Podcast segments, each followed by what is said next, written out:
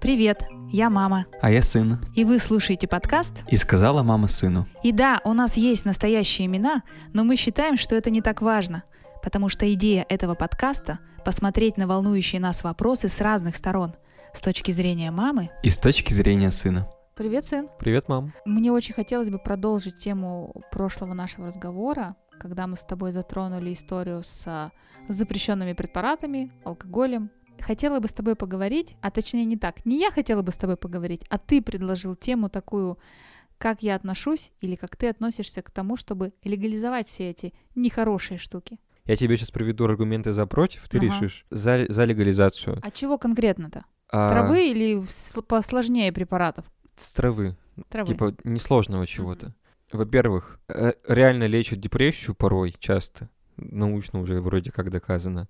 Второе, тогда не будет всяких типа плохих вещей с примесями, банально. То есть, допустим, продают тебе каннабис, как ты сказала, а там половина — это порошок стиральный, чтобы такого не происходило. Ну, там полынь, порошок ну, полынь, стиральный, да. Это тоже из других препаратов. Не знаю, что-то, короче, насыпали тебе фигню какую-то, ты сидишь пес и смотришь потом после этого. И третье, это чтобы не варили крокодилы всякие. Не знаешь, что такое крокодил? Варево из, из всего, что может вообще вызвать эффекты дурманящее сознание, ну, это, типа уже, измака, это да? уже для отъявленных вообще людей, которые, которые просто уже не денег на нормальные что-то, и они максимально себя спустили, они вот это варево делают.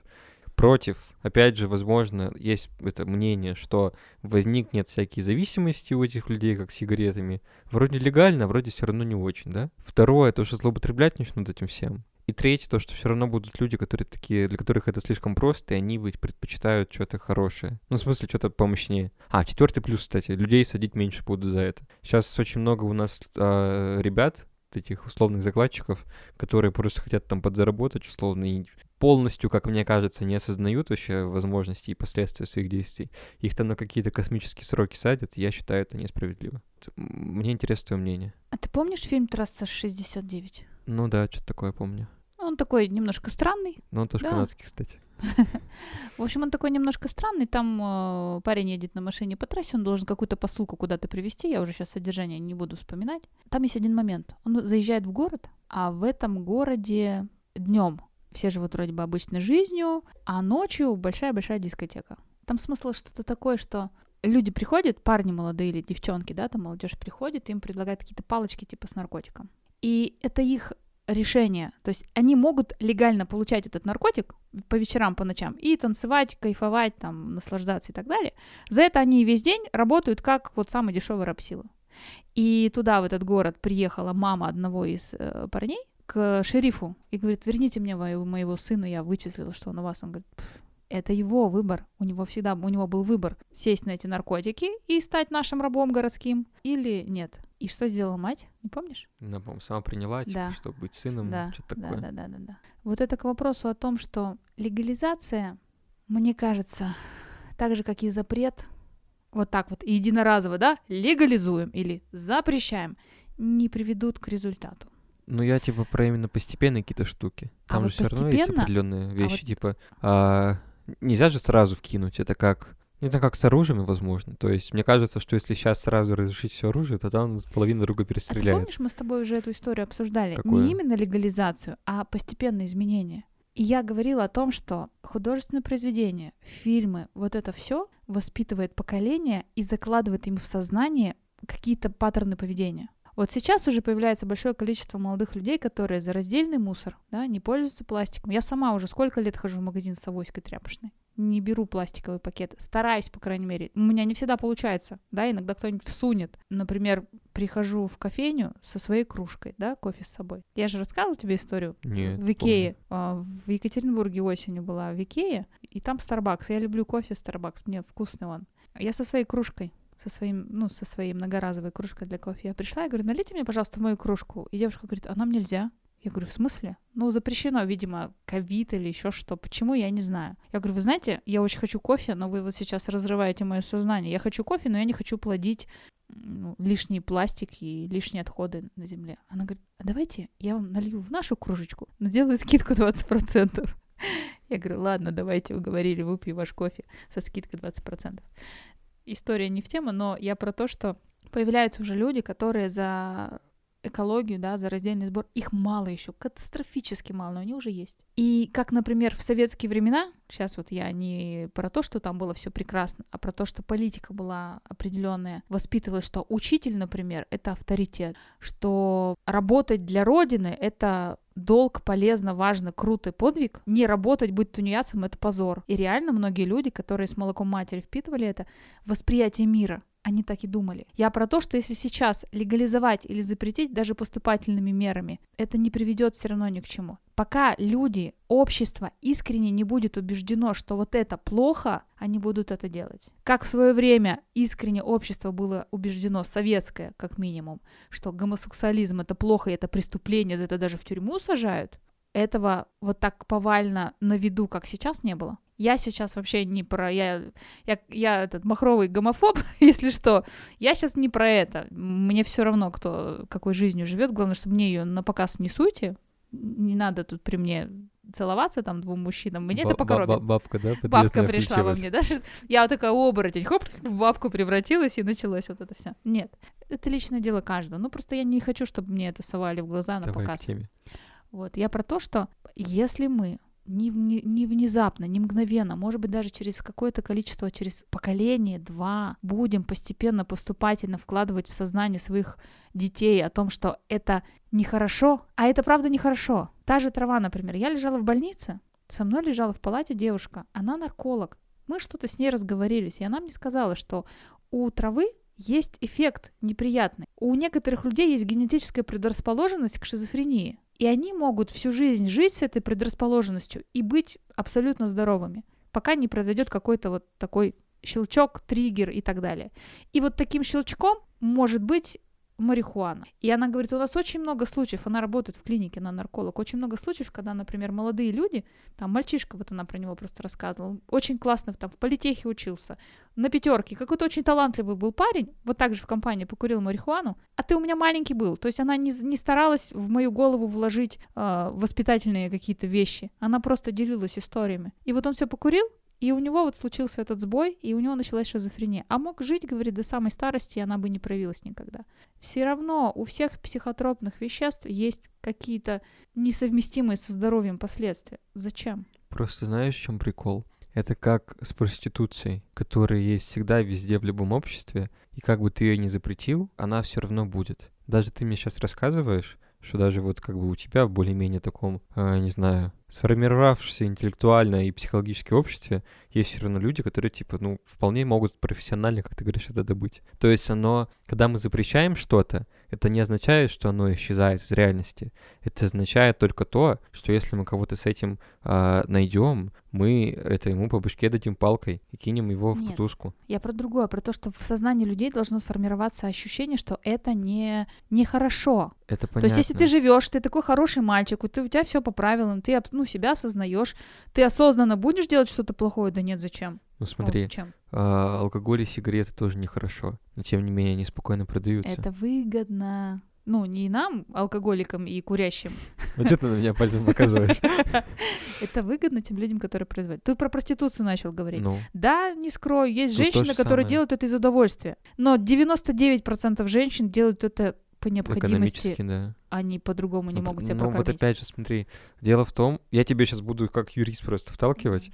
а, суть в том, что когда мы что-то запрещаем, а, а оно все равно существует, мы просто его выпихиваем типа из рамок правового поля, то есть у нас нет никаких правил поведения в этой области, потому что мы считаем, что, условно считаем, что это плохо.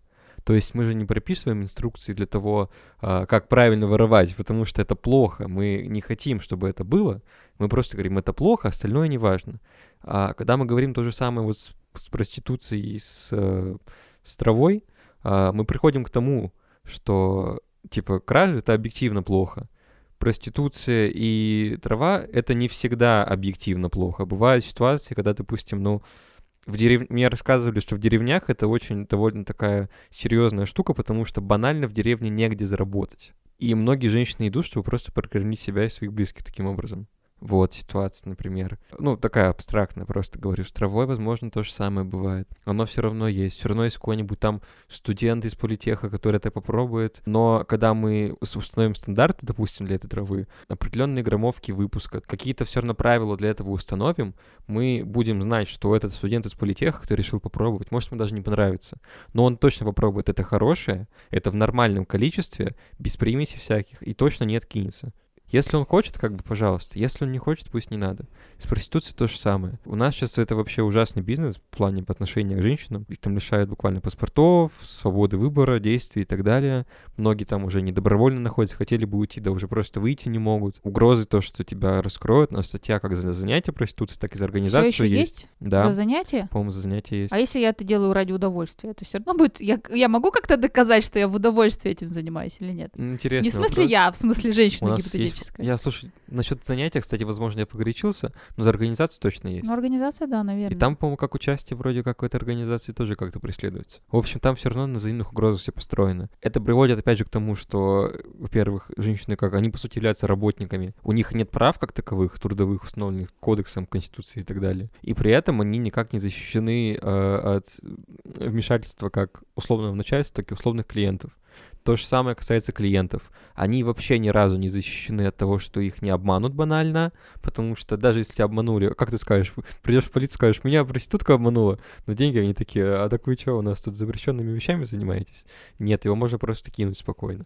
Он не защищен от венерологических всяких заболеваний. А то есть ты предлагаешь, например, ну вот на примере но. проституции, да, а, узаконить, легализовать, нормативными актами все прописать, и типа пусть оно будет. Ты думаешь, женщины, которые насильно там удерживают, они бы от этого станут более счастливы? Смотри, суть такая, что окей, делайте все, что, все, что типа как хотите, просто у нас тут есть законы, и нужно им следовать. Вот и все. То есть мы это просто обезопасиваем эту процедуру. Если хочешь этим заниматься, у тебя есть порядок действий, как это делать. Если ты это делать не будешь, просто штраф, типа преследование и так далее. То есть чтобы был выбор условно.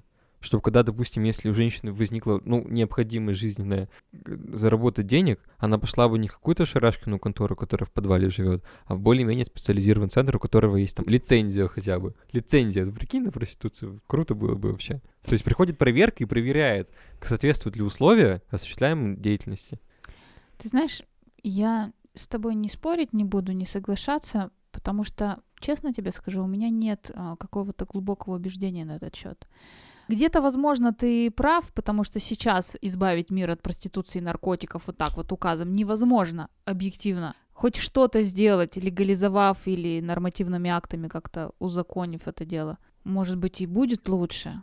Но почему-то мне не хочется этого. Знаешь почему? Я тебе скажу почему. Почему? А, по той же причине, почему у нас как раз такие инициативы даже не рассматриваются. Их довольно много поступает, они все сразу отклоняются.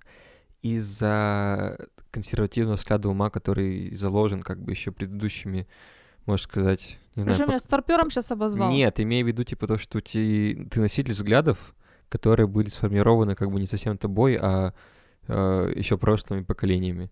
У нас большинство там законодателя, они очень такие взрослые люди, скорее всего, воспитаны на той же мысли, что и ты, что проституция — это плохо, проститутка — это ругательство, это трава — это для наркоманов, вот это вот все.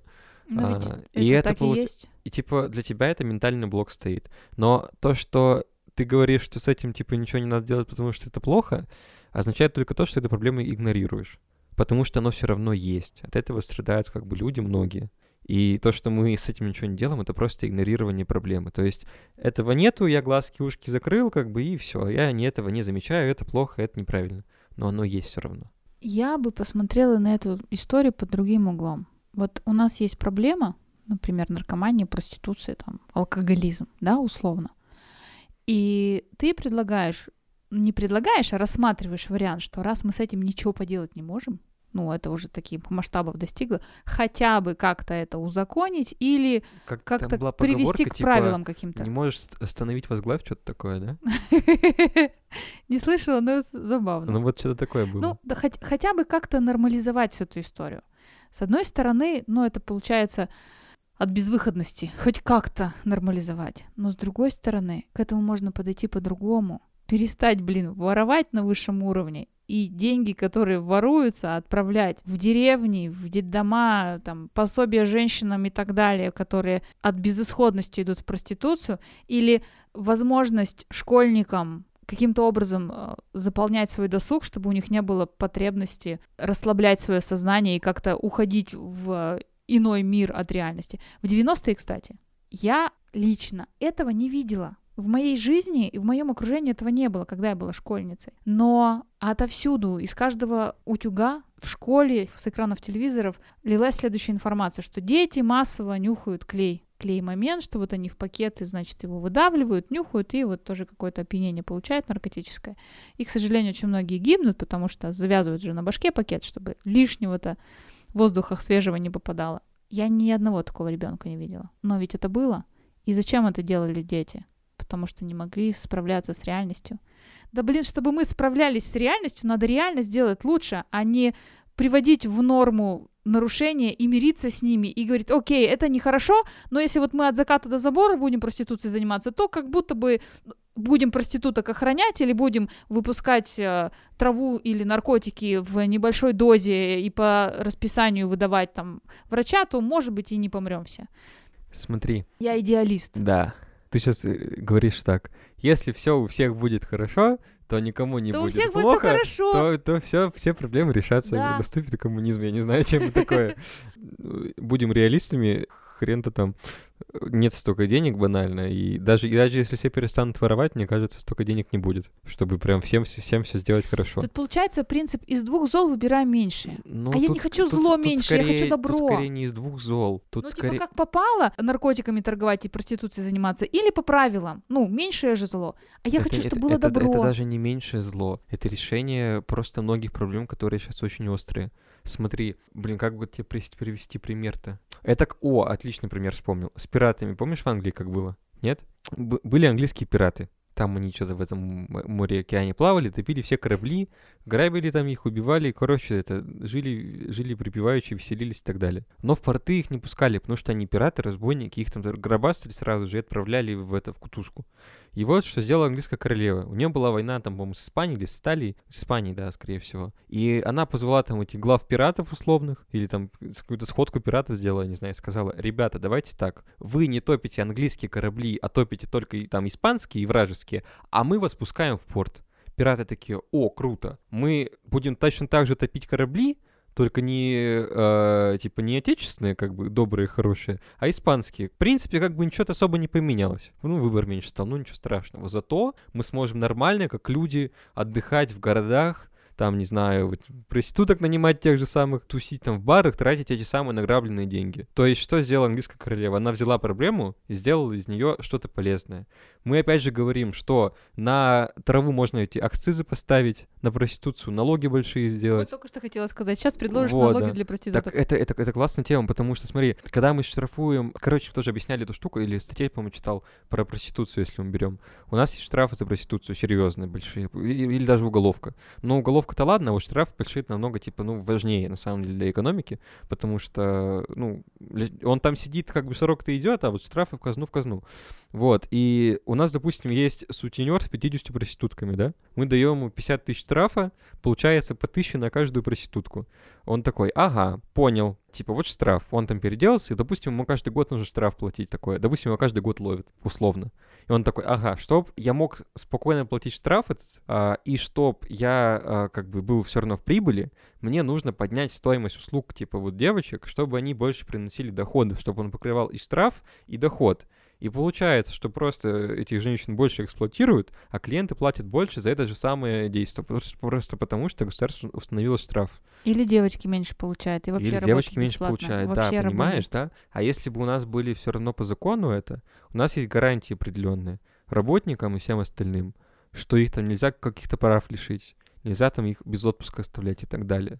То есть сделать это именно по лицензии какой-то условной, как массажные салоны. Только более широкого профиля. Вон у нас их полно, проституточных по городу. Так вот именно, только они как массажные салоны. Вот ты даже ты знаешь сейчас, что их полно. Слушай, я недавно про это узнала. Недавно? Я даже не знала, что у нас их полно, что такое есть. И знала там про пару мест, где, условно, стриптиз с излишествами. Угу. Но года два назад просто столкнулась с этой историей, когда мои подруги и знакомые искали работу. И говорили, очень и много нашли? работы в проституточных, ага. администратором. Я говорю, слушай, ну да классно же, иди, зарплата хорошая. Она говорит, да, классно, за исключением одного. Ты как администратор, типа хозяйка, распорядительница, имеешь одно неудобство. Если приходит клиент и говорит, хочу вот тебя, администратора, да, хозяйку, ты не имеешь права отказать. Ну, то есть, а я уж сначала подумала, не будет работы, пойду в проститутошную директоршей, ну, это, мамкой.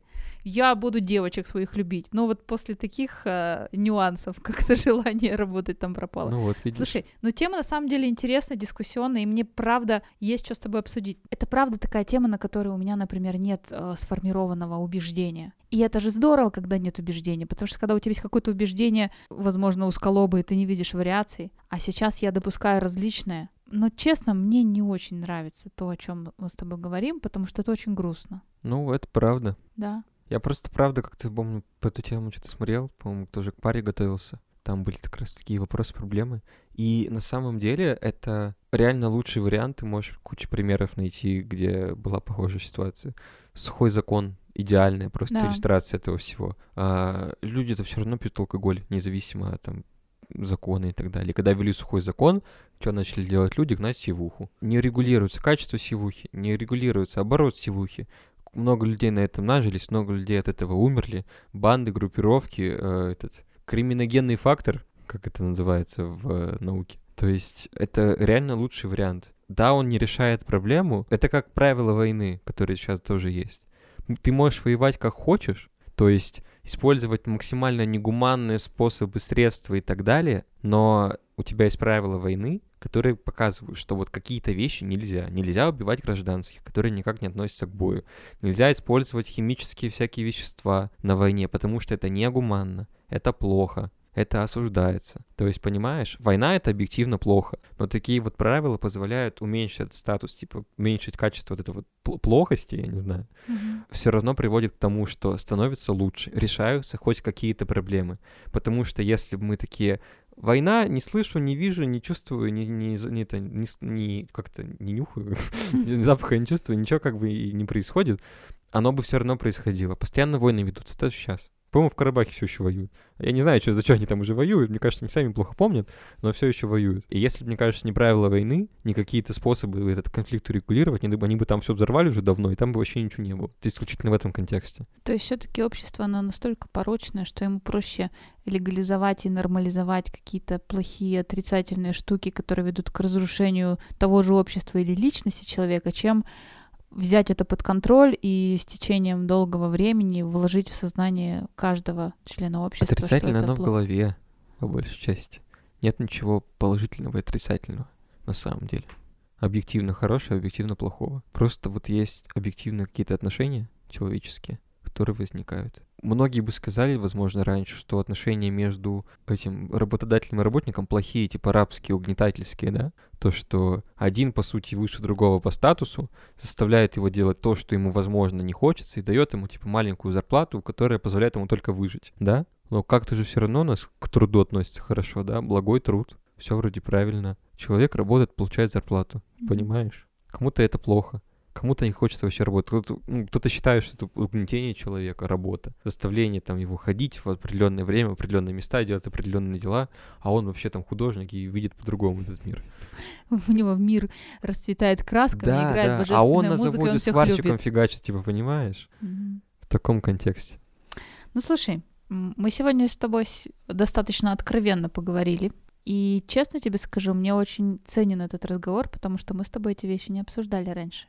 Если какие-то вещи из предыдущих выпусков мы так или иначе перетирали, то вопросы личного употребления запрещенных веществ мы с тобой никогда не трогали. Мы как бы вскользь этого касались, но вот откровенно не разговаривали. Я очень ценю то, что ты можешь со мной об этом поговорить, и мне очень нравится, черт побери, мне очень нравится, что у тебя есть сформированное мнение на счет вот этих запрещенных вещей, да, и алкоголя, и сигарет, и, и чего-то там еще. И я надеюсь, что оно с течением времени не будет подвергаться корректировкам. А я надеюсь, что будет. В смысле? Ну, в смысле, я бы хотел вообще, наверное, от алкоголя отказаться в какой-то момент. Ну, окей, такие корректировки меня устраивают. Да, поддерживаешь да, такие, поддерживают. Да? Я имею в виду, что... В негативную чтоб, сторону. Да, чтобы не получилось такого, что я не могу расслабиться без алкоголя или без сигарет, или что только покурив траву я могу там поговорить или поплясать, что-то в этом роде.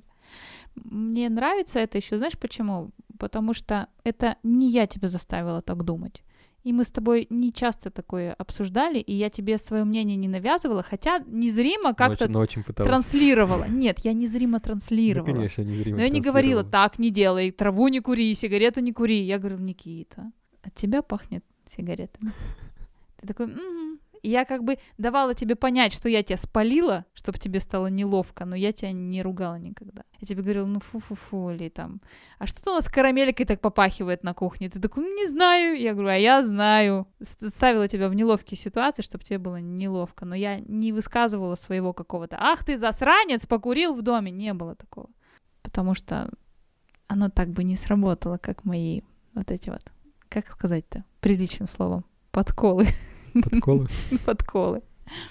Поэтому я тебе очень благодарна за этот разговор. И мне бы очень хотелось, чтобы родители со своими детьми, неважно какого возраста, могли такие вещи обсуждать. Потому что я со своими родителями не обсуждала. Я уже могу с папой коньячок пить вместе, но я не обсуждаю с ним свой, хотел сказать, алкоголизм, потом такая, черт, какой алкоголизм, я, в принципе, не пью. Я с ним не обсуждала вот эти вещи. И, возможно, мне бы хотелось когда-то поддержки, да, или еще чего-то. У меня, кстати, была одна история. У меня была подружка, она у меня чуть-чуть постарше, жила в соседнем городе. А она жила с мамой. У них не было папы. И они с мамой со своей были прям подружки. И мне лет восемнадцать, вот как раз в тот год, когда я работала вожатой в пионерском лагере, я приезжала к ней в гости, и мы закончилась смена, мы сидели у нее на кухне и пили, о боже, водку или какую-то настойку. Я не помню. Короче, был какой-то крепкий алкоголь. И я была в расслабленном состоянии, мне было классно, были мои друзья кругом, и я перебрала, еще пить не умела толком. И я просто помню, что мне было плохо, а Наташкина мама, Майя Николаевна, она помогала мне, приносила соду с водой, да, держала мои волосы над унитазом, и она меня всячески поддерживала. И в этот момент, пока я, прости господи, блевала от переизбытка алкоголя, я, стоя на коленях около унитаза, думала, что моя бы мама никогда так не сделала. Или мой папа. Они бы меня взглядом, папа бы взглядом, или Катерина, пригвоздил бы меня просто к этому унитазу. Мама бы кричала и говорила, что я дрянь распоследняя. А я ведь напилась и перебрала не потому, что я дрянь распоследняя, а потому что я дура просто малолетняя и не знаю, что это такое. И мне казалось, что я контролирую ситуацию, а мой организм говорит, нет, ты не контролируешь. И вот такие вещи, когда родители могут быть тебе поддержкой и понимают, что с тобой происходит, очень важны, как мне кажется. Поэтому я тебя подкалывала, но никогда вот не стремала и не позорила, что ты засранец пришел домой на рогах. Но ты один раз-то всего пришел в восьмом классе. Не приходи больше. Ну, я его ради не Если прихожу. Будешь на рогах, домой не заходи. На рогах не заходить? Нет. Ну, давай финалить, наверное, как-то. Или я уже все зафиналила? Мне кажется, все уже зафиналилось. Да? Да. На рогах не заходите, на этом поставим точку. Ага. Вы слушали подкаст «И сказала мама сыну». Подписывайтесь на нас в любимых приложениях, чтобы не пропустить новые выпуски. Если вам нравится то, что мы делаем, то ставьте звездочки в Apple подкастах или лайки там, где их можно поставить. Вам не трудно, а нам приятно. А также это поможет другим людям узнать о нас. Задавайте нам вопросы и предлагайте темы для обсуждения. Почта в описании.